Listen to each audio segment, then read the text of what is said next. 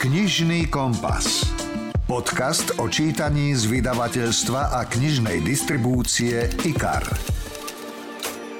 Vítajte priatelia pri počúvaní knižného podcastu. Dnes sme pre vás pripravili naozaj poriadnu nálož. Prihovoria sa vám známe hlasy ako Palo Hamel, Juraj Bača, Ema Tekeliová, ale hneď v prvom veľkom rozhovore vyspovedám hudobného dramaturga a bývalého DJ Fleba, ktorému vyšla kniha DJ. A ako mi povedal, neraz mu na diskotékach, kde hrával, išlo takmer o život. Pretože chodili tam aj mafiáni. Sprivatizovali trafiky a rozličné malé veci, tak oni mali ohromné množstvo peňazí, neuveriteľné sebavedomie až bohorovnosť a oni chodili do tých barov. A ja som mal tú smolu, že som vždy hral v tých lepších baroch a tam ich to ťahalo. No a prišiel aj istý Marianka, o ktorom ste určite už počuli, a ktorý mu zaplatil za hranie pesničiek, ktoré chcel. Je pravda, že v tom mojom bohatom disjokejskom živote práve Marian Kočner je človek, ktorý mi dal najväčší finančný obnos za jednu pesničku. Dal mi myslím 12 tisíc korún, keď si dobre spomínam. Na tú dobu, za jed... wow. Áno, to bolo mm. neuveriteľné peniaze. Chcete vedieť, ktorá to bola pesnička? Prezradíme v rozhovore napríklad aj to, že k Flebovi na diskotéky chodili ďalšie známe tváre, napríklad skvelý slovenský futbalista keď ja som tam hral, tak ten Peter Dubovský prišiel opakovane za mňou, že či by som nezahral toto a či by si mi mohol pozrieť na moje CDčka a zistil som, že on je music lover, že on miloval hudbu.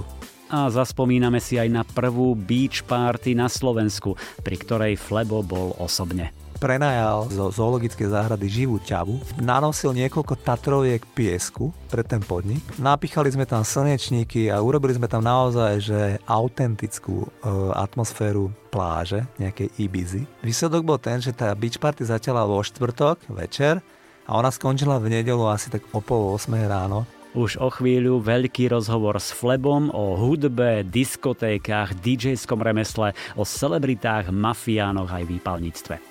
Potom sa s Emou Tekeliovou pozrieme na jej novú knižku. Mnohé ženy tvrdia, že tá či ona moderátorka je stále krásna, lebo má peniaze, dá si všeličo upraviť a vizážisti ju vedia dobre naličiť. Ale je to obrovský omyl, pretože 20 si na 50-ročnú tvár nenatrieš. Čas nezastavíš, ale dá ti úplne nový zmysel. A Pali Hamel sa potešil zasa z nových kníh v luxusnej knižnici. To sú hodnoty, ktoré aj keď človek potom nesiahne každý deň, ale už len to, že má to vystavené doma a teraz si to prečítal a má ten dobrý pocit, že to môže precítiť tú dobu a tých autorov a tých výtvarníkov, tak to je úžasné. Okrem spomínaných rozhovorov máme pre vás aj ďalšie knižné typy, rôzne pikošky, úrivky načítané hercami, takže urobte si pohodu, príjemné počúvanie želá Milan Buno. Rozhovor zo zákulisia kníh.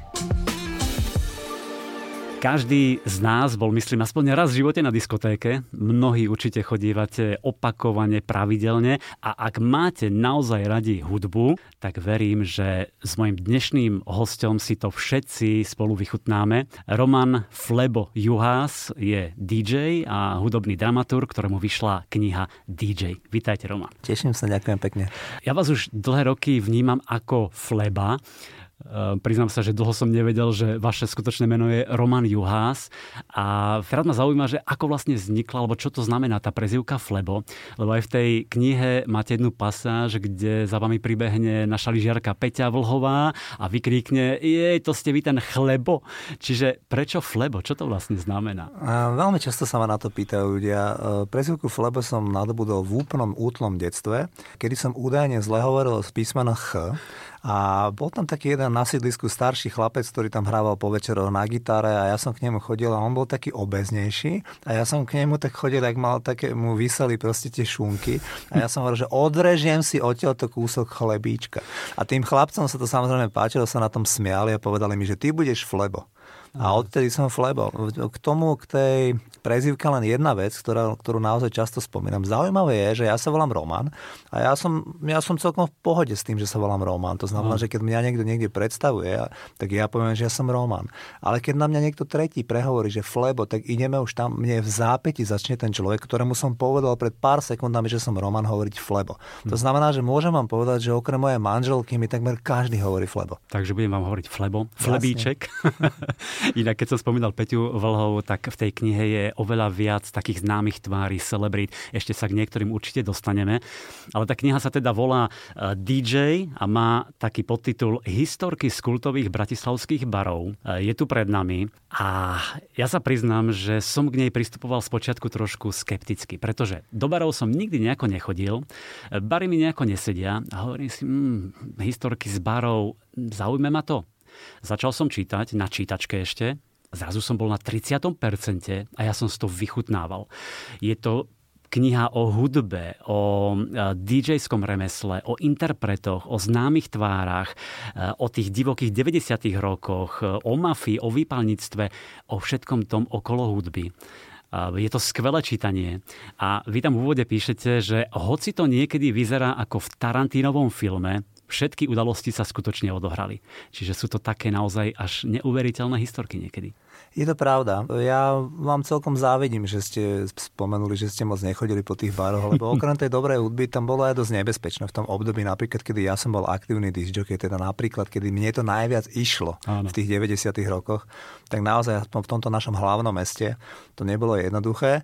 A ja som sa snažil už sa na tú knihu dívať s takým nadhľadom a nepísať to ako nejakú tragédiu, ale je pravda, že niektoré tie historky, ktoré tam aj zmienujem, boli naozaj že život ohrozujúce. Hm, môžeme si ich určite povedať neskôr a boli až šokujúce, keď som ich čítal, aj tie osoby niektoré. Ale začínate tú knihu uh, takým tým detstvom, kedy vás formovala stanica Ödraj, čo som aj ja občas e, počúval a tam ste počúvali, myslím, že hit parádu Rakúsku, ale potom najmä Americku. Mm, to bolo v nedelu bola vždy rakúska hitparáda, ktorú uvádzal Udo Huber, ale o 6. večer každú sobotu bola americká hitparáda American Top 40, ktorú uvádzal Casey Kasem. Casey, z môjho pohľadu ako pre mňa najväčší symbol toho rádiového biznisu, že on to skvele moderoval. Je no. úplne radio personalita ako všetkých čias. A asi 40 rokov moderoval tento rebríček. Takže ja som bol veľmi významne ovplyvnený týmto rádiovým disjokeom Casey Kasem. A túto hitparádu som počúval, keď som ešte nevedel anglicky, len foneticky som si zapisoval hitparádu tých pesničiek, žiadne časopisy, veľmi ťažko sa k tomu dostávalo, čiže musel som si to len foneticky veľmi pozorne písať perom, že čo on hovorí a ktorá piese, na koľka to mieste je. A postupne teda som sa zdokonalil v tej angličtine a začal som ako viacej vnímať ten kontext, čo, aké story hovoril ten Casey Kasem. A dnes mnohé príhody, o ktorými sa delím napríklad aj s poslucháčmi v rádiu, oni nie sú z Wikipédie, oni sú ešte z toho, ako to tam vravel vydával Casey Kasem. On hovoril tie story behind, Aha. tie príbehy za tými pesničkami, ktoré boli pre mňa výberúce. A tam niekde aj ten sen stať sa raz DJom alebo diskotékarom? Áno, rádiovým DJom. Predstavte si, že ja som na rozhraní 70. a 80. rokov minulého storočia sníval o tom, že budem moderovať tak ako ten Casey Kasem, alebo ten Udo Huber, alebo tí iní ľudia. Ale ten sen bol nerealizovateľný. Absolútne. V tejto krajine bol len jeden rozhlas, Československý rozhlas, kde z môjho pohľadu hrali pomerne málo atraktívnej hudby. Bol veľmi strojený, veľmi formálny, mm. veľmi veľa hovoreného slova, málo moderných pesničiek. Čiže ten sen bol nerealizovateľný. A ja som si ten sen vlastne vyplňal tým, tým, že som doma v prítmi svojej izby moderoval do, do nočnej lampy za úškrnou mojich rodičov a staršieho brata a tam som si predstavoval, že žijem ten svoj sen. A ak to potom preskočím, tak to je to, že dreams come true, že mne sa to normálne že vyplnilo. Považujem to za zázrak. Že ja som sníval niečo, čo keby som vám povedal v roku 1982, tak si len tak súcitne mávnete rukou, že môžeš snívať ďalej. A mne sa to normálne že vyplnilo. Ja asi 20 rokov moderujem v rádiu, jeden z najpočúvanejších programov a, a, a normálne si žijem svoj sen. Všetky tie pesničky, ktoré milujem z 80 rokov, z 90 rokov, ja od nich dnes rozprávam tým poslucháčom. Čiže mne sa normálne že vyplnil ten sen. Mm. Mm-hmm. Bol to jeden z tých podnetov, pre ktorý som sa rozhodol tú knihu spísať. To je úžasné, že taká drobná nejaká príhoda, nejaká vec, nejaký zážitok v živote nás môže ovplyvniť vlastne na celý život. E, ja si tak spomínam, ak môžem povedať jednu svoju príhodu, v nejakom 91. ako 14-15 ročný na gymnáziu som dostal možnosť ísť do e, rozhlasu slovenského, do obratenej pyramídy z malého mestečka 10 tisícového a stretnúť sa vtedy s tromi moderátormi, ľuďmi, ktorých som miloval. To bol Julo Viršík, e, Jarka Hargašová a Rastio Očenáš. A ja som bol úplne nadšený. Ja som prišiel do toho rozhlasu, obratená pyramída, to prostredie, títo ľudia.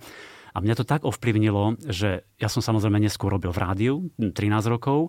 S Jarkou Hargašovou som robil rôzne projekty ďalšie roky. S Julom e, Viršíkom som robil v rádiu OK. Čiže ten jeden deň, ktorý som bol v rádiu, ovplyvnil ma vlastne na celý život. Čiže podobne je to asi aj u vás, aj s tým snom stata DJom a vlastne aj diskotékarom. A keď hovorím o tom diskotékarovi, lebo tak sa vtedy hovorilo DJom na, na diskotékach, tak tam pekne aj popisujete v tej knihe, Inak na začiatku je aj fotka, respektíve oskenovaný ten váš, to vaše osvedčenie. Na tom sa veľmi bavím, tá, tá fotka. A potom je tam, že dostanete koľko peňazí? 21 až 30 e, korún. 30 korún tú najvyššiu sumu, čo je dnes 1 euro, necelé. Ale vtedy sa na diskotékara museli robiť skúšky. To je zaujímavé. Píšem o tom v knihe, čiže naši potenciálni posluchači si môžu o tom uh, prečítať. Je to pravda. Každý človek, ktorý chcel byť diskotekár v bývalom Československu, či už to bolo v Čechách alebo na Slovensku, musel mať dižďokejské oprávnenie, tak ako vy vraviete, diskotekárske oprávnenie. Platilo vždy dva roky a každý rok boli proste skúšky v niektorom z tých e, obvodných úradov, kde sa proste tieto veci e, robili a ja som ich absolvoval. V knihe aj spomínam, že pri prvom pokuse som dopadol tak, že ma odtiaľ dali preč, lebo prišiel som tam veľmi mladý, veľmi nadšený, ale tá porota, to boli vždycky takí 5-6 ľudia v oblekoch, ktorí z môjho pohľadu ako mladého chlapca boli akože okolo 55 roční. Boli zjavne mimo biznisu populárnej hudby. To boli nejakí stranickí funkcionári, mm. ktorí tam na mňa len tak pozerali, očakávali teda, že budem hovoriť výhradne o hudbe z Sovietskeho zväzu, Československej, prípadne z NDR, Rumunska, lebo hovoríme samozrejme, dúfam, že je každému jasné, že hovoríme o dobe socializmu. A títo ľudia boli kompetentní na to, aby ma vystavili to osvedčenie. Ja som nevedel, že či tých ľudí treba skorumpovať, alebo ako to funguje. Ja som tam naivne prišiel z toho menšieho mestečka, z tej menšej obce, tesne blízko Bratislavy a priniesol som si tam takú trošku jednoduchšiu tú zvukovú aparatúru a moderoval som tam najlepšie, ako som vedel, nejaké story o, o Marike Gombitovej, o Eláne a Petrovi Náďovi a oni si ma tak vypočuli a potom mi tak povedali, že viete čo, že vy sa tak snažíte, ale príďte tak za dva roky a teraz ešte nie, nech ide niekto ďalší. A ja som tam zostal takto stáť úplne zlomený, ale ako nezlomilo ma to v tej miere, že by som sa už ako a že by som rezignoval na tú ambíciu a o nejaký čas som sa teda pokusil znova ísť na tie prehrávky a už som mal také odhodlania aj trošku vyšší vek, už som mal nejakých 17 rokov, že som proste sa tak intenzívne snažil, že mi to osvedčenie nakoniec vydali. Áno, no tak zatiaľ ste si mohli do tej lampy trošku Áno, zamoderovať. Tak. Potom na druhý pokus to vyšlo a vlastne treba tiež povedať, že v tom čase boli tie diskotéky moderované.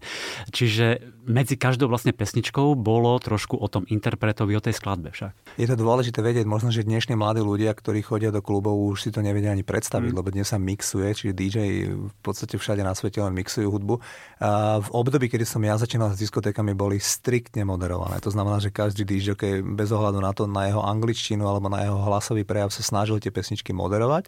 Niekto to robil prostodukšie, niekto mm. to robil proste zmysluplnejšie, ale odpovede je, že áno, diskotéky boli v tom čase moderované. A vtedy to chcelo strašne veľa mať naštudovaného, zisteného, kde ste brali tie informácie, pretože zase povedzme, v tom čase internet neexistoval. Nemali ste to kde naštudovať a navyše bol socializmus, čiže ani mnohé e, časopisy nevychádzali, takže kde? Áno, to bola znova tá americká hitparáda, o ktorej som vám rozprával, kde ten Casey Kasem, keď moderoval tú 40 každý týždeň najväčších hitov, tak on vždy, keď tam vyšla tá nová Madonna, tak on dal o nej tú story, že kto ona je, odkiaľ pochádza, čo sa udeje a proste všetky tie story za tou pesničkou. A na mne bolo si to na ten kotúčový magnetofón doma nahrávať a potom spätne si to púšťať, prekladať tie informácie a potom následne, ako hovoríte, sa s nimi podeliť s tými mojimi návštevníkmi na diskotéke. Inak vy ste si nahrávali na Kutučový e, magnetofón? Áno. Jana Kazeťák. Ja si veľmi pamätám, že boli hitparády, vždy sme si nahrávali tie pesničky a boli takí ľudia, takí moderátori, napríklad aj spomínaný Julo Virši, ktorý naschval do tej pesničky, že začal hovoriť a ja som si hovoril, Julo, prečo ja chcem mať tú pesničku? Čiže takto sme sa museli dostávať tým pesničkám a vlastne vy ako DJ tiež ste nemali akúkoľvek pesničku, akúkoľvek album, tak ako dnes, že zoberiem mobil, naťukám si ja neviem Spotify a mám pesničku okamžite do dvoch sekúnd, tak vtedy to bolo oveľa ťažšie. Áno, boli dve možnosti pre mňa zháňania nahrávok. Jedna bola taká, že sme si ich nahrávali z toho rádia. To najmä, keď som mal tých 15-16 rokov a musel som trpnúť, aby sa mi nestalo to, čo ste vy spomenuli, že ten moderátor tam uprostred pesničky niečo povie. A druhá možnosť, tá sofistikovanejšia, bola tá, že v Bratislave bola každú nedelu burza gramofónu platní. A boli to tak trochu poloilegálne burzy, kde sa zhromažďovali stovky nadšencov, nielen s gramoplatňami, ale aj napríklad s plagátmi z časopisov alebo s magnetofónovými kazetami a s inými vecami, ktoré súviseli s populárnou hudbou. A tam som vždy v nedelu prišiel a keď sa mi podarilo nasporiť tie peniaze, tak už som si tam tú platňu tej Madony mohol aj zakúpiť. To znamená, že áno, boli nejakí ľudia, ktorí z nejakých ťažko to dnes viem, či to boli nejaké deti nejakých kamionistov, alebo proste niekto tu v tomto Československu vždy tie veci z toho západu mal a naozaj, že keď vyšla nová platňa Michaela Jacksona Thriller, tak na tej burze ona bola týždeň potom, ako vyšla. A ja som si ju tam za veľmi vysoké a nekresťanské peniaze kúpil. To je neuveriteľné, dnes si to ani nevieme predstaviť a prípada to aj smiešné že dostať sa takto k tej hudbe, takto komplikovane a zháňať ju. Keď sme spomenuli tu o to obrovské penzum informácií, ktoré musíte mať a vlastne ten prehľad tej hudbe, tak ja vás samozrejme počúvam, či už s Durom Čurným robíte podcast Hudobný gentlemani, ktorý je naozaj vynikajúci, odporúčam vám vypočuť si, alebo potom podcasty na vlne, alebo tej relácie, kde máte 80. roky hlavne. A tak poďme trošku, si vás vyskúšam. Aha. Vymyslel som, že dám vám tri skladby a vy musíte uhádnuť interpreta a prípadne k tomu nejakú krátku pikošku. Čo poviete? No nech sa páči, skúsme. Dobre, tak poďme na prvú a myslím, že to budete vedieť, pretože je to asi aj vaša srdcovka. Smooth Operator. Takže kto je interpret? Mm, to je šade. To, to, to ste správne povedali, lebo to je taká, keby som mal vybrať, že desiatku piesní, ktoré sú akože top z toho kvanta tých náhrávok, ktoré ma oslovili, tak to, tá, tam určite je. Šade. Je to šade, je to z debutovej platne Diamond Live z roku 84 a je to z môjho pohľadu nádherná pesnička. To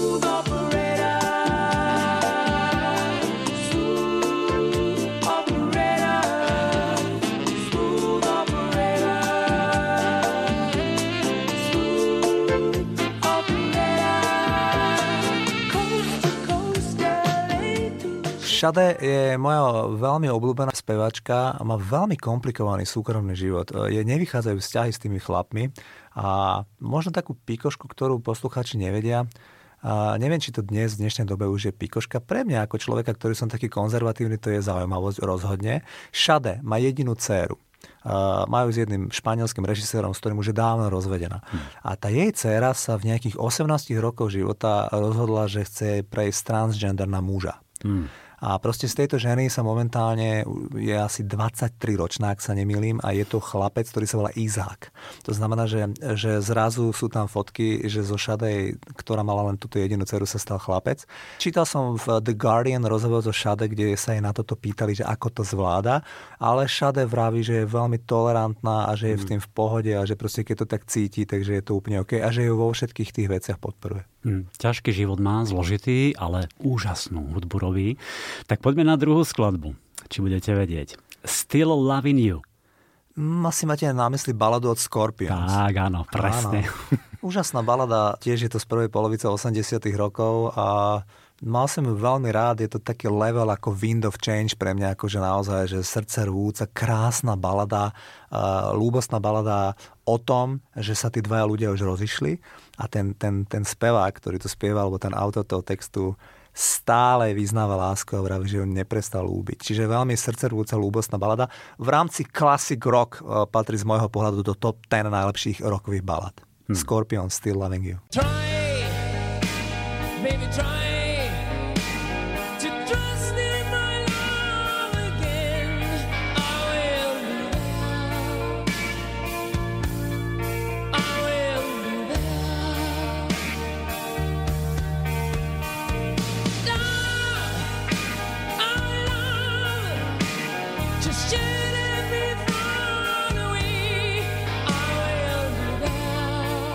Toto milujem na vás, tieto zaujímavosti pikošky, nielen o interpretoch, ale aj o tých pesničkách, o tých textoch. Skvelé.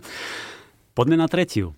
Army Dreamers. To je zase také trošku moja srdcovka. Čo Áno, to, ste ma, e, to teraz ste ma prekvapil.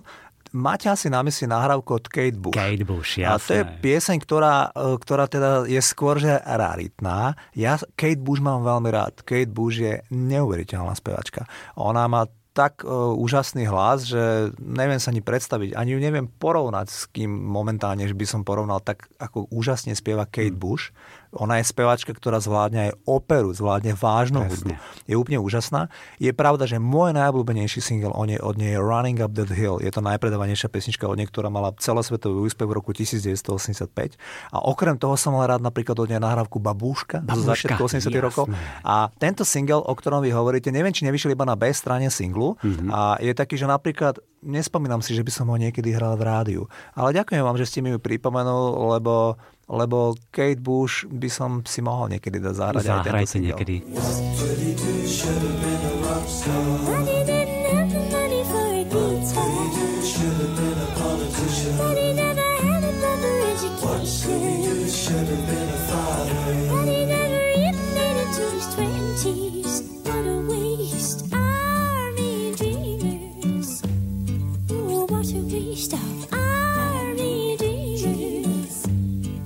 Inak e, ja ju spomínam preto, pre, poviem takú malú príhodu, ja som si tiež buď nahrával tie skladby, alebo vtedy sme chodievali v tých 80 rokoch nakupovať do Polska, do Nového Targu, kde mi rodičia kúpili prvý magnetofón a ten predajca tam zabudol vnútri kazetu.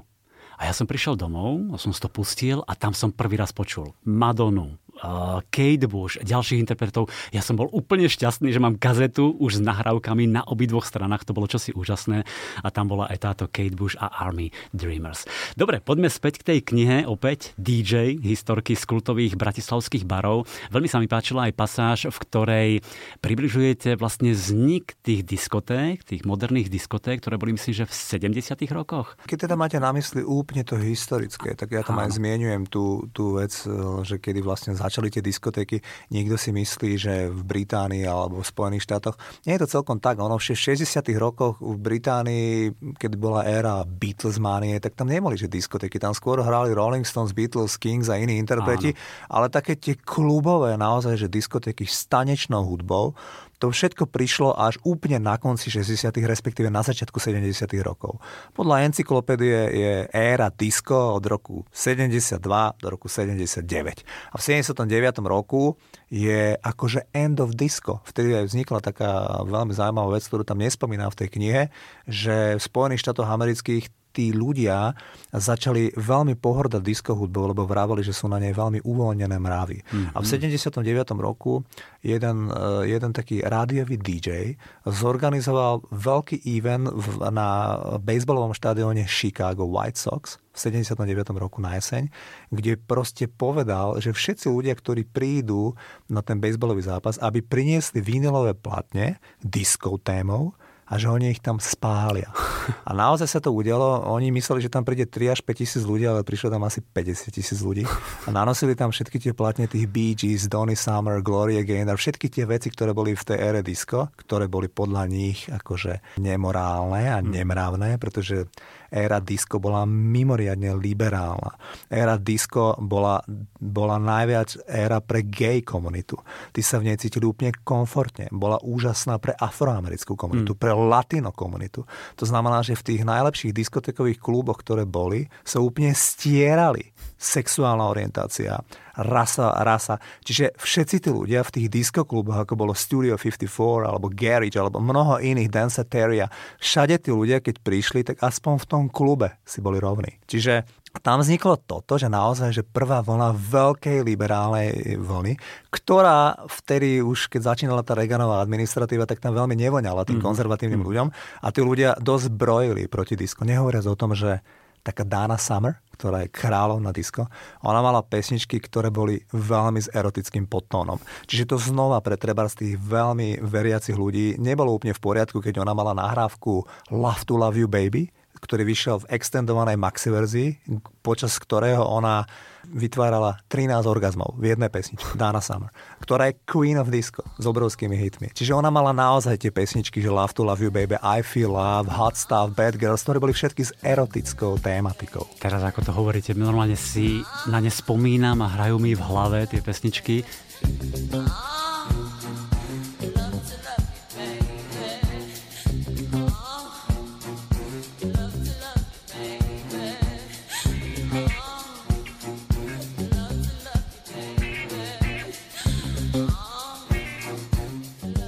Keď hovoríme o tom, ako tedy vyzerali tie diskotéky, uh, ako vyzerajú dnes? Chodievate? Nechodievam. Nie, vôbec, ja som už človek po 50 Rád by som aj, aj povedal, keď ste napríklad úplne v úvode vraveli, že som disc jockey, to už je preč. Ja už akože nie som disc jockey, skôr ten rádiový, ano. ale akože s klubovým životom som uh, pred 20 rokmi skončil. To znamená, že všetky tie veci, ktoré píšem v tej knihe, sa udiali 20 a viac rokov dozadu. Dobre, tak poďme to trošku priblížiť, lebo tam spomínate niekoľko takých topkových barov, klubov a myslím, že úplne prvý bol CKM. Mm, výborne, že sa pýtate. CKM bol, volalo sa to Junior Hotel Sputnik, je to dodnes existujúci hotel, to ktorý je, je na brehu Štrkoveckého jazera. Jasné. Je to dodnes, neviem, ako sa to dnes volá. Junior mám pocit. Junior. Mm-hmm. No tak v do tohto hotela som chodil veľmi rád a podstatné je to, čo sa pýtate, že z nepochopiteľných dôvodov sa tam zgrupovala taká komunita veľkých hudobných nadšencov v tom socializme v tých 80 rokoch.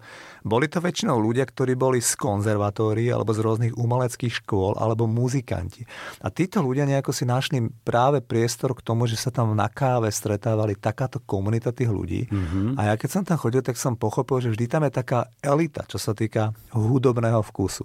Netvrdím, že to bola nejaká nejaká morálna pretože vždycky to boli trošku aj také vexlácie, trošku Jasne. také tie dievky ľahších mravov, ale boli naozaj, že veľmi vyspeli, čo sa týka hudobného vkusu. A každý disjockey v tom období, hovorím o 80 rokoch, ano. ktorý chcel hrať v klube, kde sa hrá naozaj sofistikovaná, dobrá klubová hudba, naozaj, že porovnateľná s tým, čo sa hrala v Mníchove alebo v Londýne. Lebo my sme tam nehrávali, že Michala Davida, tam sa naozaj že hrala klubová hudba tak každý tam chcel hrať. Bol to naozaj že veľmi vychytený flek v bratislavských kluboch. Mm. Takže v tom CKM bol dolu taký bar, to, ten, ten spomínaný bar, ktorý bol tak hojne navštevovaný, ako uvádzam v tej knihe, že hodiny pred otvorením tej mreži tam stála rada ľudí, mm. ktorí tam proste prosili, uplácali a robili všetko preto, aby sa tam najmä v piatky a v soboty dostali dnu. Neuveriteľné.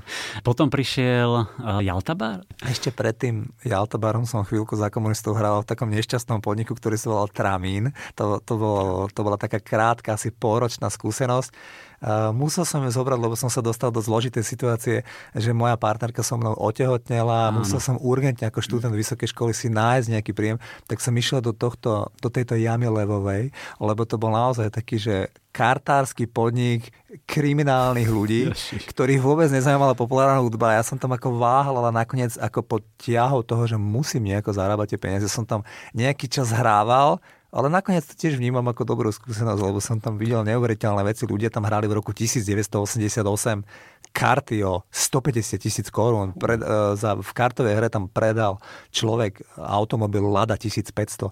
Ale proste boli tam také veci, že som naozaj len s údivom pozeral. A kde sa nachádzal ten tramvín? To bolo medzi Ráčov a Krásňanmi. Krásňanmi, mhm, jasné. To už tam nie je. Tam je momentálne novostavba, stavajú sa tam krásne nové domy, kde bývajú ľudia. A tam ano, niekedy ano. bola tá vináreň, ktorá sa volala Tramín. Starí bratislavčania vedia, o čom hovorím. Určite. A to boli uh, koniec 80 rokov ano. a potom vlastne po prevrate bola Jaltabar? A Jaltabare som nastúpil ešte v roku 1989 mm. a presne ako hovoríte, aj to tam tiež spomínam, keď hovoríte o tej zmene toho režimu, tak veľmi významne mi v tom pomohol ten Jaltabar. Jaltabar sa nachádzal na Gorkého ulici Áno. v úplnom centre mesta. A tam som proste zažil aj to, že ja neviem, 16. alebo 17.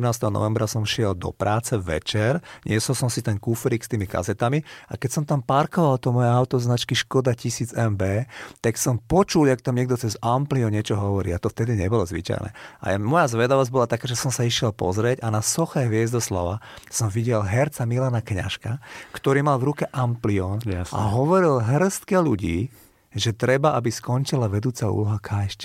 A ja som pozeral z vysokej školy študent, vedel som, že jak to tu u nás funguje, že odkiaľ ten človek nabral takúto odvahu tak som tam chvíľu pozeral s úprimným nadšením. Trochu som sa bál, či ma nezbalia, lebo hneď som videl, že sa tam zhromažďujú nejakí podivuhodní ľudia, pravdepodobne tajní policajti. Áno. Ale ten Milan Kňažko, ako som reálny účastník toho všetkoho, naozaj mal tú odvahu. Bolo to ešte naozaj niekoľko dní predtým, ako sa to presunulo na námestie SNP, kde sa stali masové protesty. Toto bolo to prvé. Takže bol som pri tom a tým, že som aj robil toho DJka 6 noci v týždni v tom centre mesta, tak naozaj úprimne vravím, že na každom tom mítingu následnom som potom osobne bol. Mm-hmm, jasné. Čiže boli ste pri základoch toho prevratu, Áno. keď to tak povieme. Aj toto sa dočítate v knihe DJ a napríklad aj o tom, že e, v Jaltabare bol aj prvý striptease po e, prevrate, ale to vám nebudeme prezrádzať, to si prečítajte v knihe. E, neskôr prišiel Queen's Pub, dobre si pamätám. To bola asi taká ďalšia dôležitá zastávka a ten vlastnil, myslím, Rakúšan Horst a ktorý e, nasadil vysoké ceny, mal tam rôzne novinky na vtedajšie časy, ale tiež aj urobil prvú beach party u nás. Hmm. Ako vyzerala? prezradím vám. A dôležité je poznanie, že keď teda ideme tak chronologicky, tak sme prešli už do tej nežnej revolúcie. Áno, a do 90. toho, roky. Hej, mm-hmm. a teraz ten Queen's Pub, to už bol rok 1992, kedy sa táto krajina začala meniť v tom, že už teda bola demokratická, už tu nevládol proste akože socializmus a už sa tu otvárali nové podniky. Dokonca si do bývalého Československa nachádzali miesto rozličné globálne firmy. Zrazu mm-hmm. sa mhm. tu začal proste, zrazu ste tu mali firmu Coca-Cola a podobne. Čiže zrazu sa to začalo tak globalizovať a aj tí ľudia z Nemecka, z Rakúska, z iných krajín tu začali podnikať. A jeden z tých ľudí, e, ktorý sa volal Horst, bol rakúsky občan, ktorý zavítal sa na Slovensko, rozhodol sa, že tu bude podnikať v gastronómii. Hmm. A on si otváral podnik v úplne z môjho pohľadu v mizernej lokalite pri Dimitrovke na Račianskej no, smerom, ak budete von z mesta. Čiže žiadne centrum mesta, ani širšie centrum mesta. A tam si tento človek otváral krčmu, ktorú pomenoval pub. Ja sa vám priznám, že vtedy to tu nikto ešte nepoznal. Tak a on to povedal. Mm. A tento človek mal takú vlastnú schému toho, ako má fungovať ten podnik. A pre mňa to bola nová skúsenosť, že som prvýkrát vlastne robil pre nejakého západného človeka, kde zrazu to bolo celkom iné, aj, aj, aj mi nejak lepšie platil, aj naozaj tam bolo drahšie v tej krčme, aj to tam mm. všetko tak fungovalo. Na takom spôsobe, na akom to vlastne funguje pravdepodobne dodnes, že už to bolo také, že, že trošku sofistikovanejšie. A to, čo sa pýtate na tú beach party, áno, Horst e, bol človek, ktorý tu prvý priniesol tu ten nápady rozličných tematických večerov a on niekedy uprostred leta roku 1993 prenajal z zoologickej záhrady živú ťavu, a nanosil niekoľko tatroviek piesku pre ten podnik, napíchali sme tam slnečníky a urobili sme tam naozaj že autentickú e, atmosféru pláže, nejakej Ibizy. A výsledok bol ten, že tá beach party začala vo štvrtok večer a ona skončila v nedelu asi tak o pol 8 ráno. Tí ľudia tam boli mnohí nepretržite. Boli tam tisícky ľudí v pomerne malom priestore ktorí tam prepili obrovské množstvo peňazí, vládla tam neuveriteľná atmosféra. Čiže áno, on bol ten človek, ktorý to tu zaviedol. To sú fascinujúce veci asi úžasné spomienky aj, aj pre vás. A v tej knihe píšete aj o tom, že tam boli už časté návštevy mafiánov, lebo mhm. tie 90. roky boli naozaj veľmi divoké. Jedna z tých príhod vlastne viedla aj k napísaniu e, tejto knihy, ktorú tu máme a to meno je Tutti však. Rád by som ešte povedal, ak dovolíte, k tomu Queen's pubu, že keď sa tak nad tým teraz zamýšľam, tak viem, že v tom Queen's pube, keď som bol ten DJ, tak tam chodila z môjho pohľadu najelitnejšia spoločnosť, čo som dovtedy zažil. Mm-hmm. Lebo nič porovnateľné nebolo a všetci tu, ja ich dnes vidím pred sebou. Ja ich len nemôžem menovať. Tí ľudia sedia v Európarlamente, tí ľudia sedia v Národnej rade, dokonca riadia Národnú radu.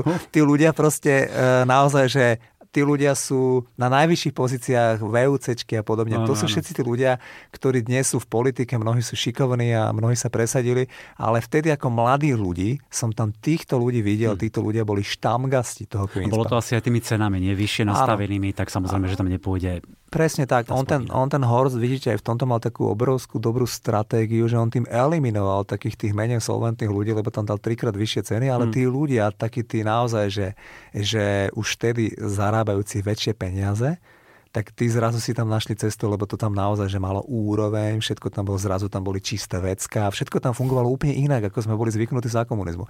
Čiže odrazu to tam naozaj všetko fungovalo, aj tá paleta tých nápojov, ktoré tam on zavedol, boli na tú dobu nevšetné. Dnes to máte všade, ale vtedy to tak nebolo.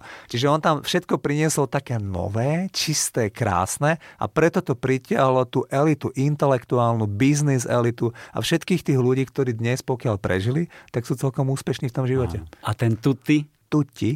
Tuti? A, áno, áno. To, to som veľmi nerad na toto spomínal. To boli, že nočné mori. Lebo doteraz sme sa rozprávali o veciach, ktoré sú pre mňa celkom príjemné. Hovoríme o hudbe a o všetkých takých príjemných veciach, o zmene režimu. A tie 90. roky priniesli, uh, aspoň ja hovorím o Bratislave. Neviem posúdiť, aká bola situácia niekde inde, lebo som tam neúčinkoval.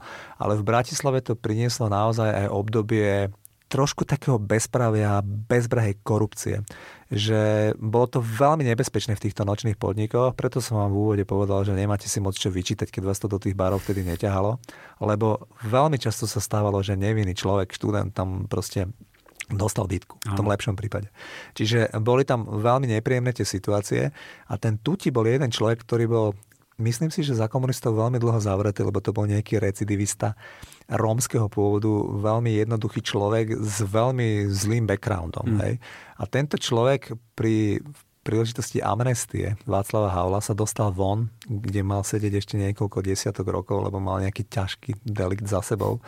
A on keď sa dostal von, tak samozrejme, že sa zgrupoval s podobne naladenými ľuďmi, nehovoriac o tom, že na jeho príšerný look sa namotali tzv. zločinci v tej dobe, ktorí privatizovali a oni ho vlastne nosili všade so sebou na tie drážby, na tie, na tie rozličné veci, ktoré sa diali, ktoré ale našťastie nesúviseli priamo s môjim diskotékarským životom. Mm. Ale keď oni robili tie veci, že robili ten biznis a sprivatizovali trafiky a rozličné malé veci, tak oni mali ohromné množstvo peňazí a neuveriteľné sebavedomie až bohorovnosť a oni chodili do tých barov a ja som mal tú smolu, že som vždy hral v tých lepších baroch a tam ich to ťahalo. A keď tam títo ľudia prišli, veľmi často podgúražení alkoholom alebo už aj drogami, ktoré vtedy figurovali, tak boli nekontrolovateľní a nevypočítateľní. Čiže tie situácie tam boli veľmi zlé. V tej knihe som jednu z nich e, opísal. No, je to samozrejme, až, až je to, život. Je to mhm. samozrejme, že reálna príhoda a a nejako s nejakým šťastím sa mi to podarilo prežiť. Ale boli to rozhodne, to sú tie veci, ktoré považujem za v, akože veľmi negatívnu stránku celej tej éry, mm. aj, tej, aj toho môjho profesionálneho disjokejského života, ale aj toho, keď sme sa tu bavili, že sme si tak všetci my demokraticky zmýšľajúci sa nadýchli v 90. rokoch, že to je nový režim, tak treba byť úprimný a objektívny a povedať, že pozor, na začiatku sa tu diali veci, ktoré neboli úplne v poriadku. Určite nie. Ja som pri tej príhode ako trpel, ja som len dočítaval, že ako sa to skončí a tam ste si to asi poriadne vyžrali. Aj s plačom doma pri, pri manželke, ak si spomínam, takže to bolo veľmi silné. Ale keď už spomíname takéto tie pochybné e, kreatúry, tak v klube Charlies, kde ste robili neskôr a kde som bol párkrát aj ja, tak e, tam ste spoznali takú podivnú dvojicu. Marian Kočner a bývalý syn e, prezidenta Michala Kováča, Michal Kováč. A ako disjockey dnes priznávam, keďže už mám nad tým všetkým nadhľad, že tam sa často stávali tie veci, že vám tí ľudia dávali za pesničku peniaze. Mm-hmm. To sa proste deje asi aj dnes. A je pravda, že v tom mojom bohatom disjokejskom živote práve Marian Kočner je človek, ktorý mi dal najväčší finančný obnos za jednu pesničku. Dal mi myslím 12 tisíc korún, keď si dobre spomínam. Na tú dobu, za jedno, wow. Áno, to bolo mm-hmm. neuveriteľné peniaze. Dal mi za jednu pesničku od Georgia Michaela 12 tisíc korún, aby som to proste len tak zahral. A je pravda, že ten spomínaný Marian Kočner ma potom ešte zavolal, ale ja som mu bol ako disjockey hrať napríklad na jeho 50 alebo na nejakých ďalších eventoch, mm-hmm. ktoré on organizoval. Ale v každom prípade tiež sa snažím byť úprimný a vždy mi zaplatil, čo sme sa dohodli a nikdy sa ku mne nechoval nejako akože násilne. Proste mm. bol svojský, mal takú svojskú povahu a, ale bol ako ku mne korektný. A keď mám byť úplne úprimný, tak musím zdôrazniť, že keď som robil tie nejaké eventy pre neho, a tak sa tam v tom období zhromažďovalo veľa ľudí, ktorí aktuálne riadia túto krajinu a tvária sa, že s ním nikdy nič nemali. Tak, presne, áno, to som chcel dodať. Dobre, poďme od, od tejto dvojice. E, vy ste mi vnúkli jednu myšlienku ešte teraz, keď ste povedali, že bol si pýtať pesničky. Na tých diskotékach si už vtedy, keď som aj ja zo párkrát bol, tak si vždy ľudia chodili za tým diskotékarom, DJom pýtať pesničky. Určite sa vám to stávalo často. Bolo to otravné, alebo ste si na to nejako rýchlo museli zvyknúť? Bolo to otravné, ale myslím si, že dnes je to otravnejšie viac. Viete prečo?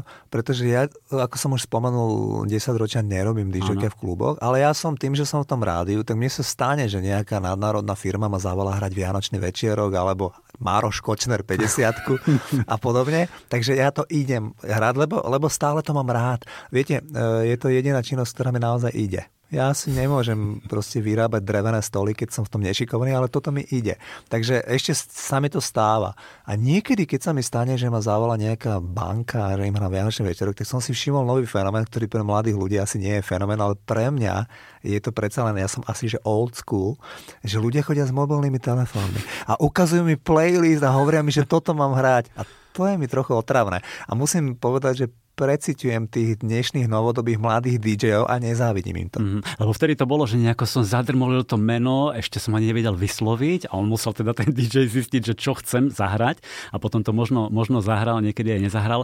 Ale veľmi sa mi páčila v tej knihe e, tá časť, kde ste popisovali, ako ste vlastne zarábali na tom, keď si ľudia pýtali pesničky cez alkohol. To, to bolo ešte v tom Altabare a tam chodila komunita arabských študentov z Kuwaitu, z, Líb- z Líbie a podobne, ktorí boli dobre situovaní a ktorí tam pravidelne chodili, tvorili gro tých návštevníkov.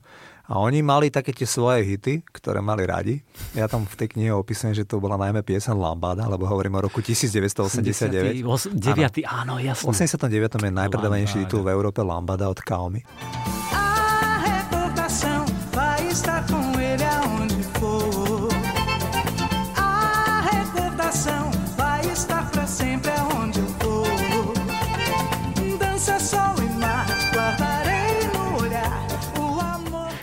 Viete, že tá pesnička mala taký veľmi príťažlivý tanec, to znamená, že títo, títo ľudia temperamentní, ktorí tam mali tie naše slovenské krásne dievčatá, tak veľmi chceli, aby som viackrát za noc zaral tú lambádu.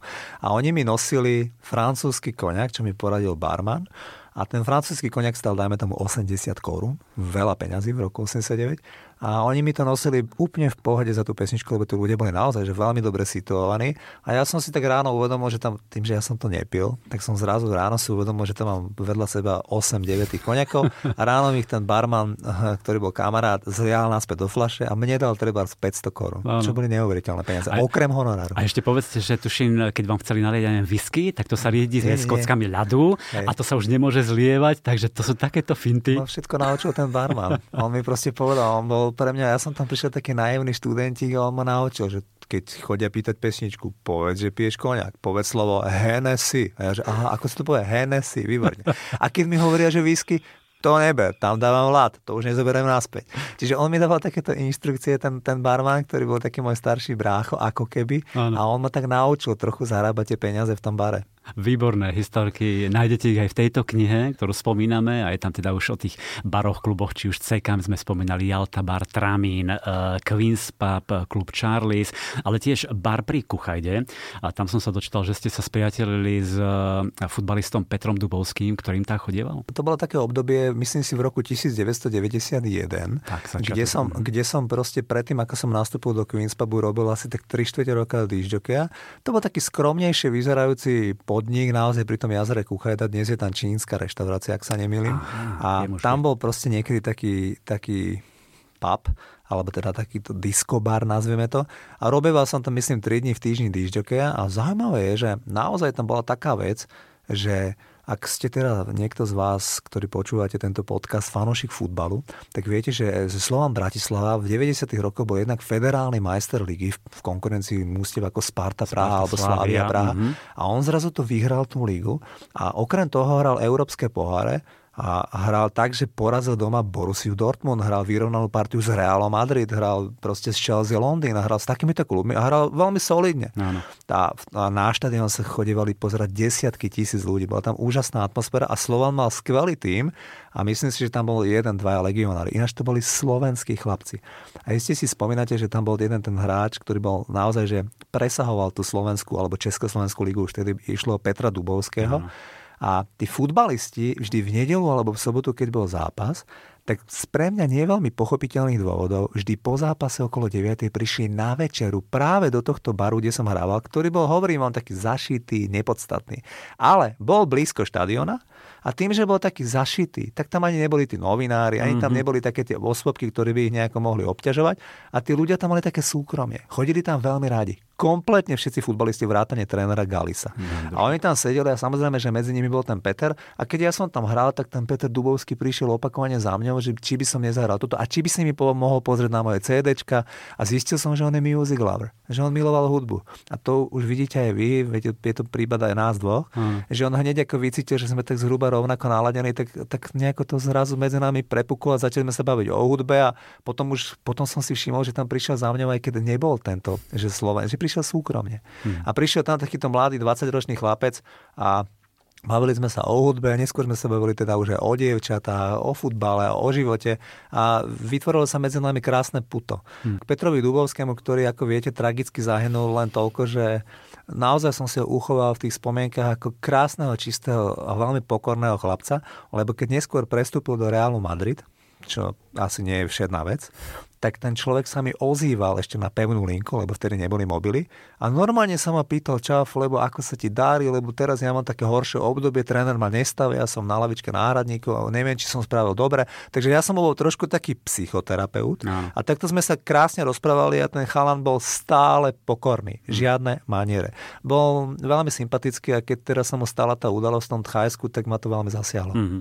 To sú zaujímavé spomienky, ktoré nájdete v knihe DJ na Napríklad sa tam dozviete aj o tom, že Flebo nielen hrával hudbu, ale aj narapoval pesničku však. Áno, áno. áno. Čo to bola doprava, mám pocit? Áno, áno, je to, je to pravda. Ja som mm, s takými dvoma muzikantami, ktorí hrali v skupine MIDI pre Roba Grigorova v 80 rokoch, mm-hmm. tak uh, takí dvaja chalani mi úplne nezištne. Tiež som sa s nimi niekde v bare zoznam a zistil som, že jeden hrá na gitaru, jeden hrá na klávesi. Sú to dodnes existujúci ľudia, dodnes aktívni muzikanti. Áno. A títo chalani mi urobili taký hudobný podklad. My sme si prenali nejaké štúdio, ja som v tom štúdiu repoval po slovensky nahrávku Doprava a e, na magnetofónových kazetách sa to šírilo medzi DJmi, takže viem, že sa to hralo v nejakých kluboch a stala sa taká vec, že v denníku Smena to je predchodca dnešného SME, bola každý týždeň hit paráda. Mm-hmm. Hit paráda, tam bola nejaká kultúrna rubrika, bola tam hit paráda tých slovenských, kde sa umiestňovali Meky Žbírka, Jiží Korn a podobní interpreti.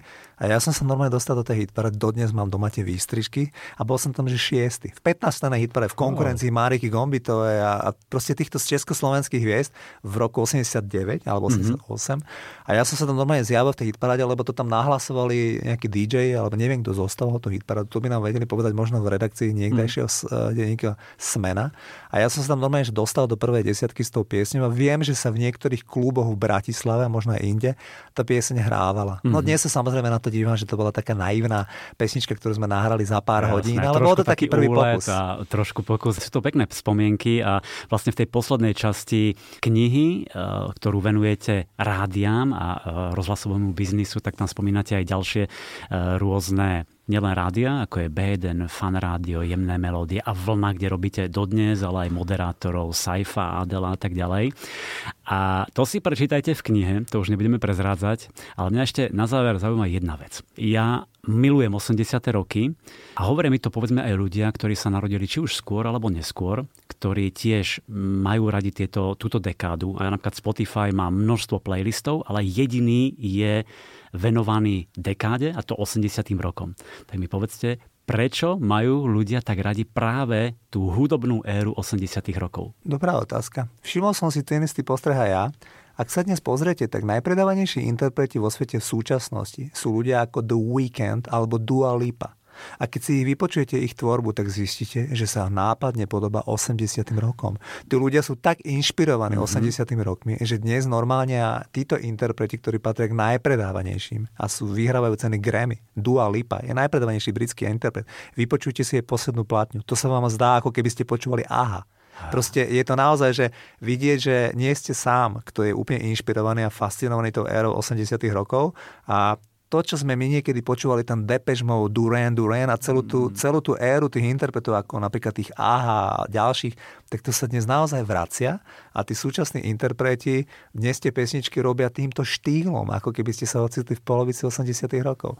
Čiže uh, je to pravda, že tie 80 roky nielen preto, že napríklad mne alebo vám sú blízke, ale sú skutočný fenomén v, tom, v, tom, v tej ére populárnej hudbe. Absolútne súhlasím. A ak teda máte radi hudbu, ak ju milujete, aj tieto 80. roky, ale najmä 90. Ak chcete spoznať DJ-skú profesiu, dozvedieť sa možno o vtedajšom spoločenskom pozadí, tak odporúčame knihu od Romana Fleba Juhasa DJ, historky z kultových bratislavských barov. Pre mňa bolo jej čítanie takým návratom do minulosti, spomienkami a zároveň som sa aj veľa dozvedel, takže budem držať tejto knihe palce a verím, že možno príde aj dvojka. Ďakujem. Ja ďakujem. Počúvate podcast Knižný kompas. Pred 22 rokmi vyšla kniha Byť ženou je úžasné jej autorkou bola Emma Tekeliová a kniha sa stala slovenským bestsellerom. Mala obrovský úspech a Emma si na to dobre spomína. Z ohlasov žien viem, že im doslova zmenila pohľad na seba. Bola akousi výzvou, niečím oveľa viac než len pekné šaty a vysoké podpetky. Proste ukázať, aký je to pocit byť úžasnou ženou. No už neznám pribudli roky, sem tam nejaká vrázka, šedivý vlas, ale predovšetkým rozčarovanie, pretože témou sa stal vek. Ja dnes dostávam otázky, ako sa dá byť plná optimizmu a energie v zrelom veku a ešte aj dobre vyzerať. Akože čo za tým je, keď všetky ženy zápasia s pribúdajúcimi rokmi, že či som objavila nejaký elixír mladosti.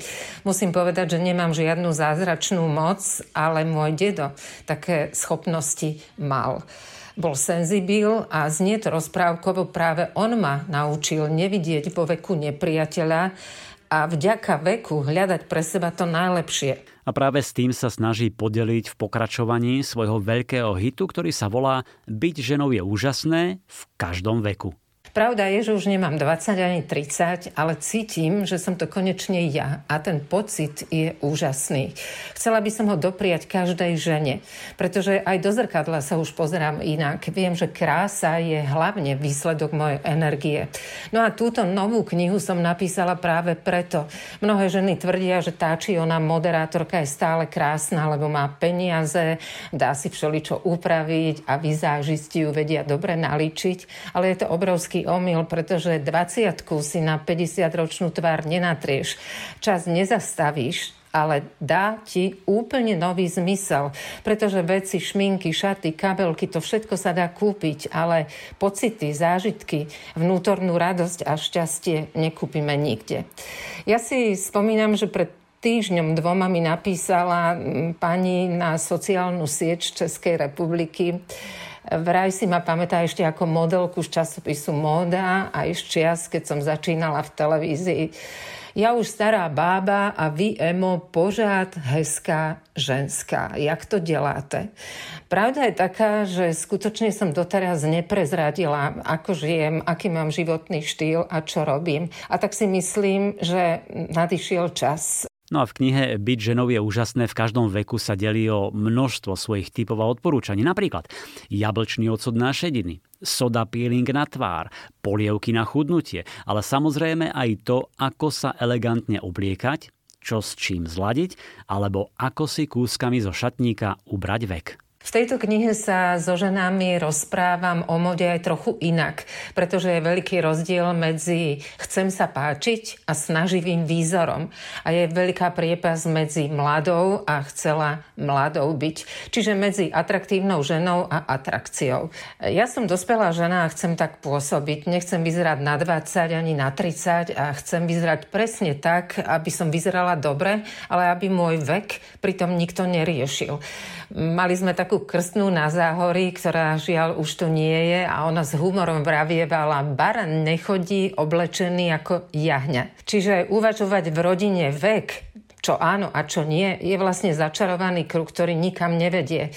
Takže ja si vyberám z módy to, čo ma vystihuje, čo mi pomáha byť modernou ženou, ale hlavne na prvom mieste som ja a potom móda. Tá kniha je tiež aj takým obzretím sa za uplynulými 20 rokmi. V móde, v showbiznise, starostlivosti o pleť, o telo a podobne. Hlavou mi letí film uplynulých rokov. Bol to zhon, stres, príšerná životospráva. Tak veľmi sme chceli vyzerať módne. Tak veľmi sme sa usilovali mať tie veci, ktoré sme používali na krášlenie, aby sme konečne mali v kúpeľni a v šatníku to, čo ženy na západe. Áno, 20 rokov späť sme vlastne objavovali ženský svet. E, boli sme vymaľované, možno až premaľované, vytupírované, čas často neprirodzené, ale také kúlové. No a používali sme rôzne anglické slova, to si pamätám. Napríklad ja som uvádzala reláciu Salon Beauty. Mnohé diváčky nazývali tento program Salon Butik. No a čo sa ešte zmenilo napríklad za posledných 20 rokov je to, že sa nám predlžil život o 10 rokov. Považujem to za veľmi pozitívne, pretože žijeme dlhšie, ale vyzeráme mladšie než naše mamy v tomto veku. No a Samozrejme potrebujeme, aby nám to všetko dávalo aj zmysel a to je tá novinka dnešnej doby. Pretože vieme, že žiadne šaty nám nevyrobia mladosť ani sexepil. Ten buď v sebe máme, alebo nie. To znamená, že ako sa cítime, tak vyzeráme. A presne tomu sa Ema venuje vo svojej knihe.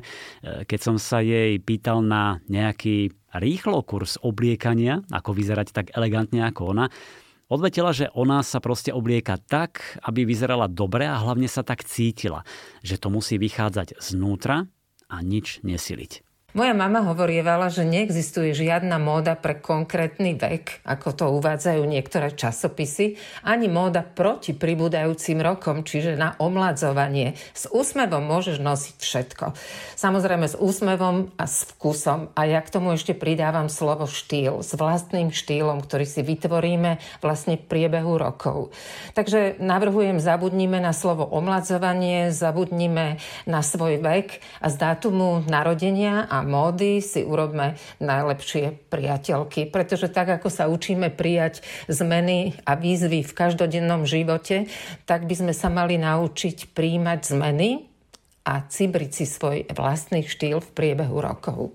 Ema Tekeliová je stále plná života, optimistická, nabudená, snaží sa na svet dívať pozitívne, aj keď prídu nejaké starosti, problémy, lebo je to o vás, ako si to zariadite.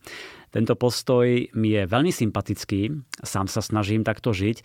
A tak som sa jej spýtal, kde sa ona nabíja, kde sa to v nej berie. Priznávam, že neviem, kde sa to vo mne berie, ale keď vidím na ulici ženu približne v mojich rokoch, ktorá svojim výzorom hovorí dajte mi všetci pokoj, tak mám nutkanie ju zastaviť na kus reči a porozprávať sa s ňou. E, roky sa venujem ženským témam v médiách, robím relácie, programy pre ženy, ale stretávam sa aj s reálnymi bytostiami. A moja skúsenosť hovorí, že najväčším problémom pribúdajúcich rokov nie sú tie typy odporúčania a rady, ale motivácia.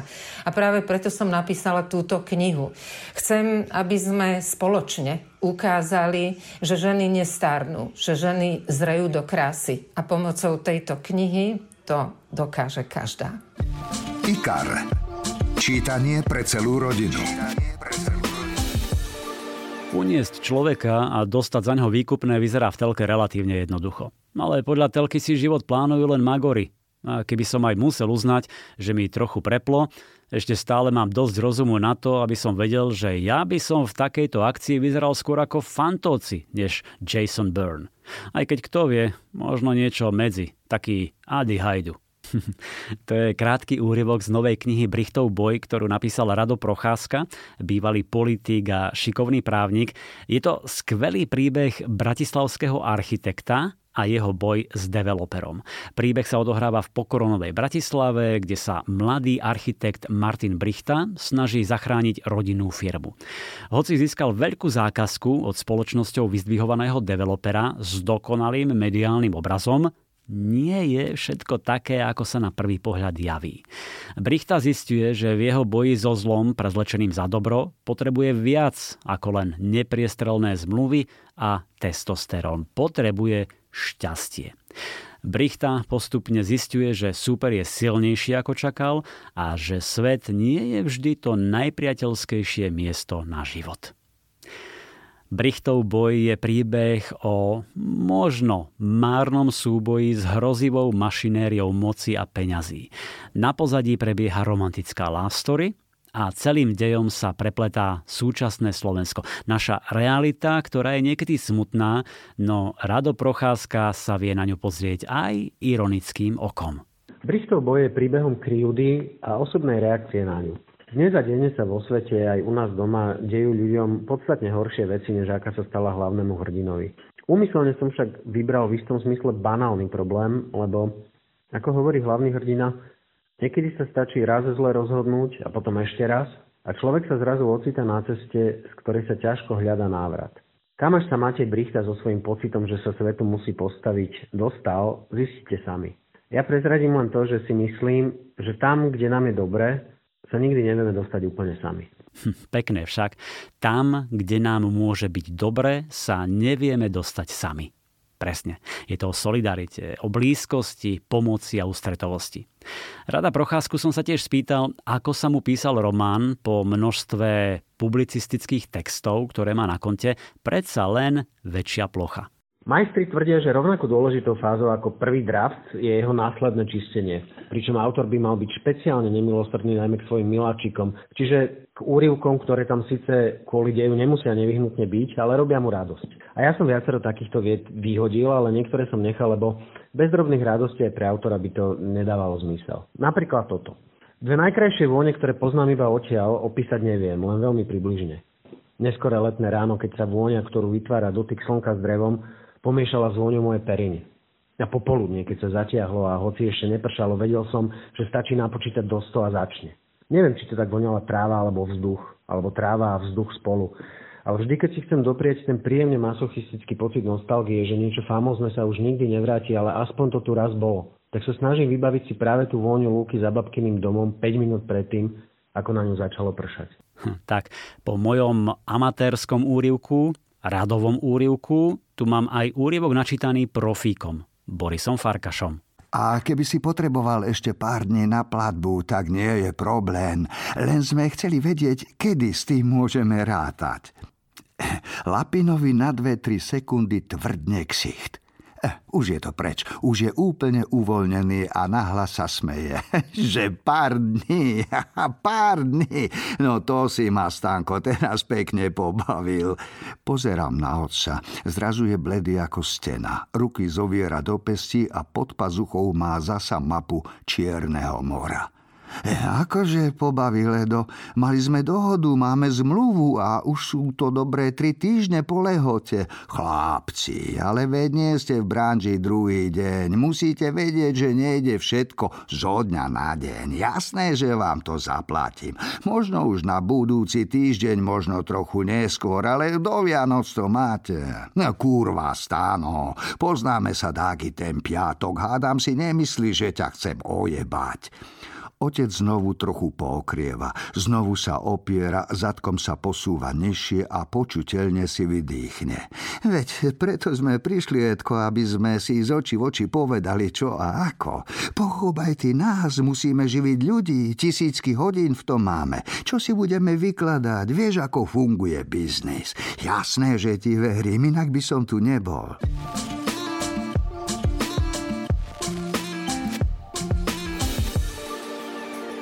Changer l'eau des fleurs. Vymente kvetom vodu.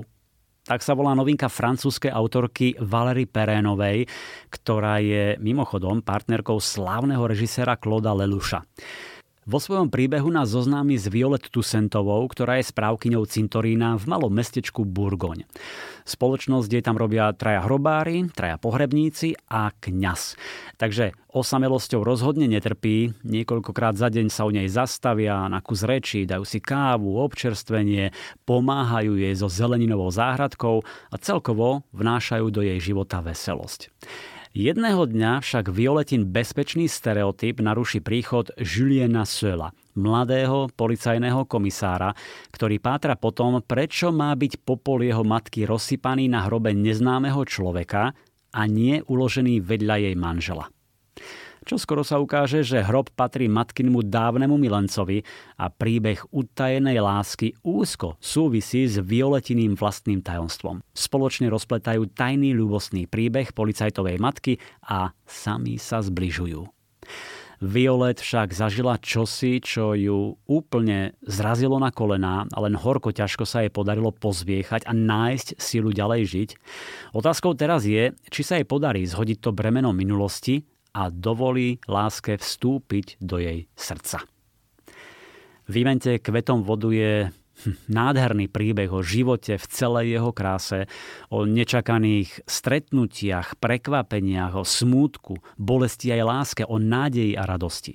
Je to famózne napísaný román s postavami, ktoré vám vojdu pod kožu a rýchlo sa s nimi spriatelíte. Pútavé, napínavé, takže radšej si naň vyhradte čas. Román má totiž 460 strán a keď sa doň pustíte, nebudete ho chcieť odložiť. Mám pre vás aj úryvok v podaní Lucie Vráblicovej. Volám sa Violet Tusantová. Bola som závorárka. Teraz som správkyňa cintorína. Vychutnávam si život. Pijem ho malými dúškami ako jazminový čaj s medom. Po návrate večer domov keď sa zatvorí brána môjho cintorína a kľúč vysí na dverách kúpeľne, sa cítim ako v siedmom nebi. Nie v nebi, kde prebývajú moji spoločníci, to nie. V nebi preživých. Dúšok Portského ročník 1983, ktoré mi každého 1. septembra nosí José Luis Fernández. Večer, čo večer okolo 7, či prší, sneží alebo fúka severák, si do malého kryštáľového pohárika odlejem z toho zvyšku dovolenky. Z tej spomienky na babie leto. Dva náprstky rubínového moku. Krv portských viníc. Zažmúrim oči. Užívam si to. Jediný dúšok mi dokáže rozjariť celý večer. Dávam si za dva náprstky, lebo milujem opojenie, nie alkohol – José Luis Fernández nosí kvety na hrob svojej manželky Marii Pinotovej raz za týždeň okrem júla, keď po ňom preberám štafetu.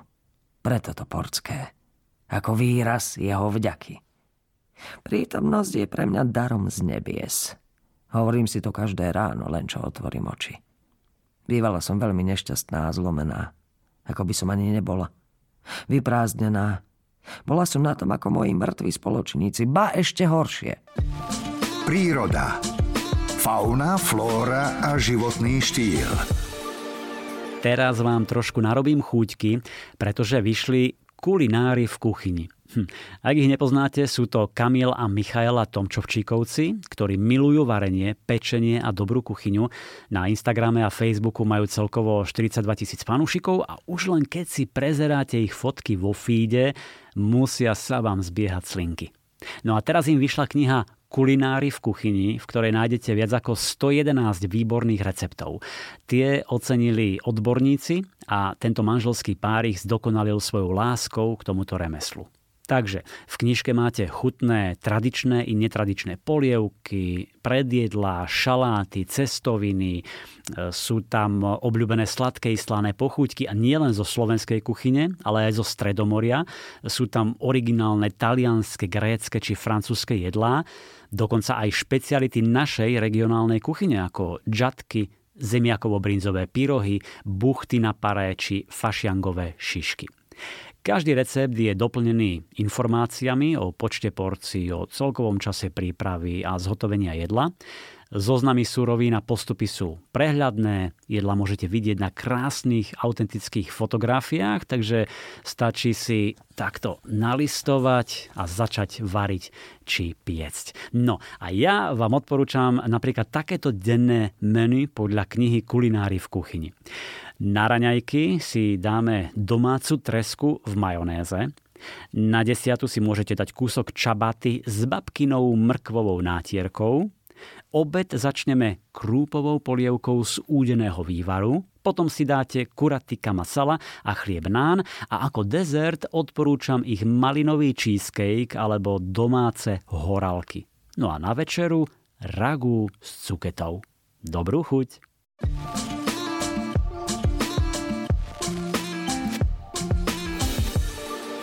Zrodenie Venuše, klaňanie troch kráľov, Madonna s Ježiškom alebo zvestovanie. Hm. Možno niektorý z týchto slávnych obrazov poznáte, dokonca si ho viete teraz vybaviť v predstavách, ich autorom je talianský renesančný maliar Sandro Botticelli. A práve o ňom vyšla nová, exkluzívna, ručne viazaná publikácia Veľkolepý Botticelli. Vyše 400 strán od renomovaného znalca tohto autora s najnovšími poznatkami, vlastným bádaním a samozrejme nechybajú reprodukcie všetkých významných Botticelliho diel. Do edície Vznešená renesancia tak pribudla už šiesta kniha. E, počítajme spolu, začal to Leonardo da Vinci, pokračovali Michelangelo, Caravaggio, Rafael a Palladio. No a veľkolepý Botticelli vyšiel teraz v limitovanom náklade 150 očíslovaných výtlačkov a exkluzívnu knihu v púzdre ručne viazali v knihviazačskej dielni Richard Mayer v nemeckom Esslingene. Väzba je šitá bavlnenou niťou, použitý bol pergamen a ku knihe sú aj dva plagáty. Spomínané Zrodenie Venuše a Portrét mladého muža. Na uvedení tejto nádhernej knihy bol napríklad aj herec a moderátor Juraj Bača, ktorý si len nedávno vychutnával Botticelliho maľby. Ja sa priznám, že ja som to výtvarné umenie obdivoval som ho, ale úplne som nikdy nerozumel tomu, že tí ľudia dokážu ísť do galérie a tráviť tam hodiny obdivovaním jedného obrazu. Ja som akože vždy som ocenil tú autentickosť alebo ten štýl malby alebo tú techniku tej, tej malby ale nevedel som tomu prísť na chuť. A zmena sa stala teraz v Taliansku, lebo som pochodil rôzne, rôzne miesta, rôzne galérie, či už je to v Pise, tam je, tam je obrovská galéria, kde sú vystavení renesanční barokoví autory a vo Florencii je dokonca vystavený aj originál Botticelliho a nielen malba, tam je taká drevomalba. Mm-hmm. A to bol presne ten, ten, ten okamih, kedy zrazu vy sa na ten obraz pozriete a poviete, že to je, toto je nádherné a potom sa si tam všimne, že to má, aký krásny detail je na tej, na, na tej látke, ktorú má hoci kto, kto je na tom obraze na sebe. Potom z tej látky si všimnete, že aha, tam, tam sú dokonca nitky nakreslené, že a potom si všimnete, že ako to je vytieňované a potom zrazu vidíte 5-10 vrstiev toho obrazu a zrazu zistíte, že, že už vám niekto povedal, no už poď, poď, už si tu 40 minút. A že koľko som tu? 40 minút. A zrazu som pochopil a fakt som sa nevedel otrhnúť zrak od tej malby a to som zažil prvýkrát. Mm. Že keď človek naozaj, možno to troška súvisí aj s tým, že som sa konečne nikde, nikam neponáhľal. Že som, bol, že som bol na mieste, kde sa ani nedalo ponáhľať. Bol tam neuveriteľný pokoj, bola tam v tých, tých galériách je úžasná atmosféra, ktorá vás núti spomaliť a možno aj tým, že som konečne mohol tam na tom mieste spomaliť, sa stal moment tejto osvety smerom k výtvarnému umeniu. Presne tieto knihy, či už to bol Leonardo, Michelangelo, Donatello, teraz Botticelli, sú presne pre takýchto ľudí, ktorí milujú to umenie a chcú si len tak listovať v tej knihe, užívať si to, čítať tie informácie a sledovať tie obrazy. Ja sa priznám, že ja som vlastníkom e, niekoľkých knížek z luxusnej knižnice, áno. Občas sa to stane, len to je presne to, že na to človek, na to musí mať atmosféru. A nie je nič krajšie ako teraz, teraz sa priznám, ale ako to je, že mám také obdobia, že keď je to naozaj veľmi veľa, takže že je večer, ja si tak stíšim svetlo, zapálim sviečku, otvorím víno, dám si biele rukavičky a listujem. To je ako s olivami že na to človek musí jednoducho tomu prísť na chuť, na, na tú silu toho momentu a ja tiež neviem, či by som to dokázal takto oceniť, keby sa nestal tá chvíľa v tej galérii, že, že zrazu ma to úplne vtiahlo a zrazu už viem, čo si tam mám všímať presne jak s olivami, že olivy sú horké, také, také a zrazu keď im prídete na chuť a už zistíte, čo si tam máte všímať, tak sa ich neviete nabažiť. A to je či už je to s jazzovou hudbou, s klasickou hudbou, to je presne ten istý vzorec. Jednoducho len musíte tomu dať šancu a prísť tomu na chuť a potom vás to úplne celý pohltí. A takéto knihy pohltili aj speváka Pala Hamela, ktorý luxusnej knižnici zložil aj poklonu. Strašne oceňujem vydavateľský dom IKAR, že prišiel s takouto myšlienkou, lebo je to niečo úžasné sledovať tieto, tieto vydania týchto kníh, lebo to sú hodnoty, ktoré aj keď človek potom nesiahne každý deň, ale už len to, že má to vystavené doma a teraz si to prečítal a má ten dobrý pocit, že to môže precítiť tú dobu a tých e, autorov a tých výtvarníkov, tak to je úžasné. Presne ako hovoríte, tá luxusná knižnica je sa veľmi darí, pretože sa vraciame do tej minulosti k tým starým majstrom, či už to bol Leonardo, Michelangelo, Donatello, teraz Botticelli. Čiže máte aj vy rád takéto návraty k tým starým pôvodným. Tak ja sám o sebe som návrat. Čiže ja sa už ani nemusím vrácať, lebo som nikde neodišiel. To je ešte lepší prípad. Takže je to ozaj skutočne niečo exkluzívne. Len dodám, že všetky luxusné publikácie, ktoré môžu byť naozaj výnimočným a hodnotným darom na rôzne príležitosti, nájdete na www.luxusnaknižnica.sk.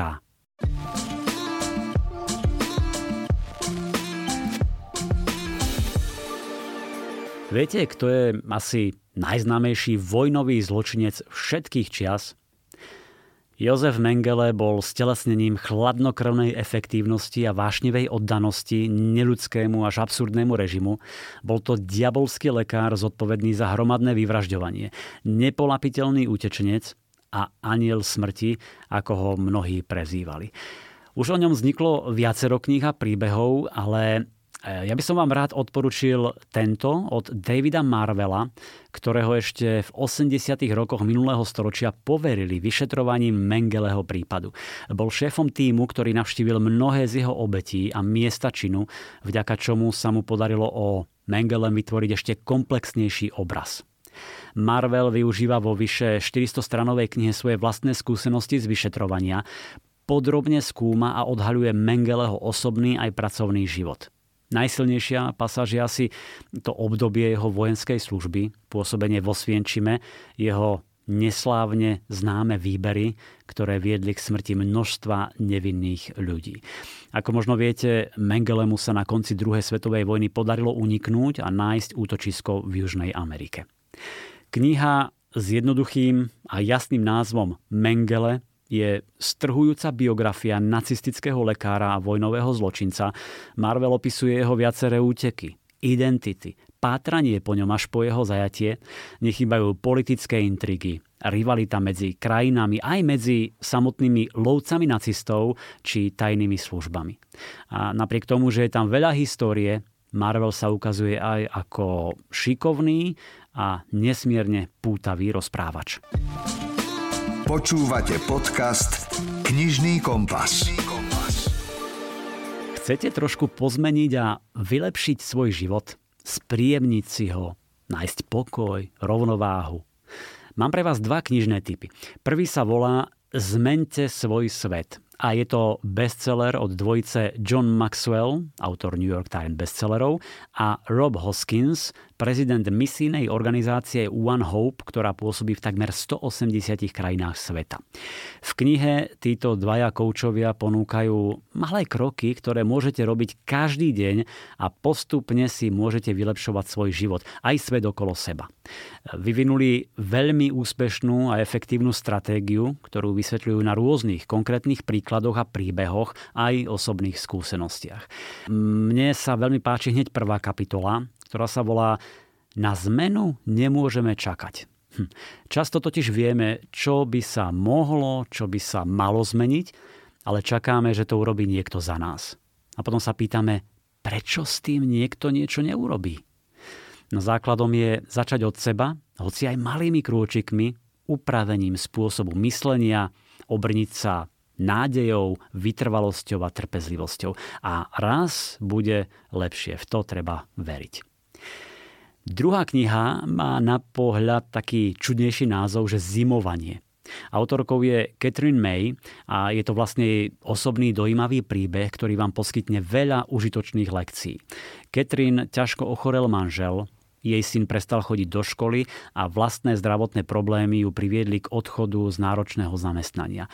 Prostredníctvom svojej knihy ukazuje, ako prekonávať bolestivé a ťažké obdobia v živote, ako ich prijať, spracovať a napokon aj zvládnuť. Zimovanie, ten čudný názov, je v jej ponímaní čas chladu obdobie, keď všetko leží ľadom a vy sa cítite odstrihnutí od sveta, odmietnutí, odstavený na vedľajšiu koľaj, zabrzdený alebo obsadený do roli outsidera. Možno k tomu dôjde v dôsledku nejakej dlhej choroby alebo významnej životnej udalosti, napríklad narodenie dieťaťa alebo umrtie v rodine. No možno zimujete v dôsledku poníženia alebo zlyhania. Niekedy sa zimovanie len potichu zakráda do vášho života, inokedy príde náhle. A Catherine May sa pokúša naviesť vás správnym smerom. Ako toto obdobie pochopiť a ako ho zvládnuť. Stonožka. Knižná kamoška pre všetky deti. A na záver, ako vždy, jeden tip pre deti. Vybral som krásnu knižku Tajomný les od známej nemeckej ilustrátorky Sandry Dickman. Tá píše nádherné, rozkošné, citlivé príbehy pre deti. E, v edícii Stonožka jej vyšla aj obrázková kniha Čakanie na vlka. V tejto novej knihe Tajomný les vstúpite do čarovného lesa a spoznáte jeho obyvateľov. Práve sa začína nový deň, zvieratka sa zobudili, srnky chrúmu šťavnatú trávu, Líščatá sa medzi sebou roztopašne klopčia a včely usilovne nosia peľ do úľa. Ani bobry nezaháľajú a stavajú hrádzu. Deti od 4 rokov môžu odhaľovať tajomstvá lesa, sledujú každodenný život zvieratiek a ja som si istý, že si neraz s nimi budú v knihe listovať aj ich mamičky.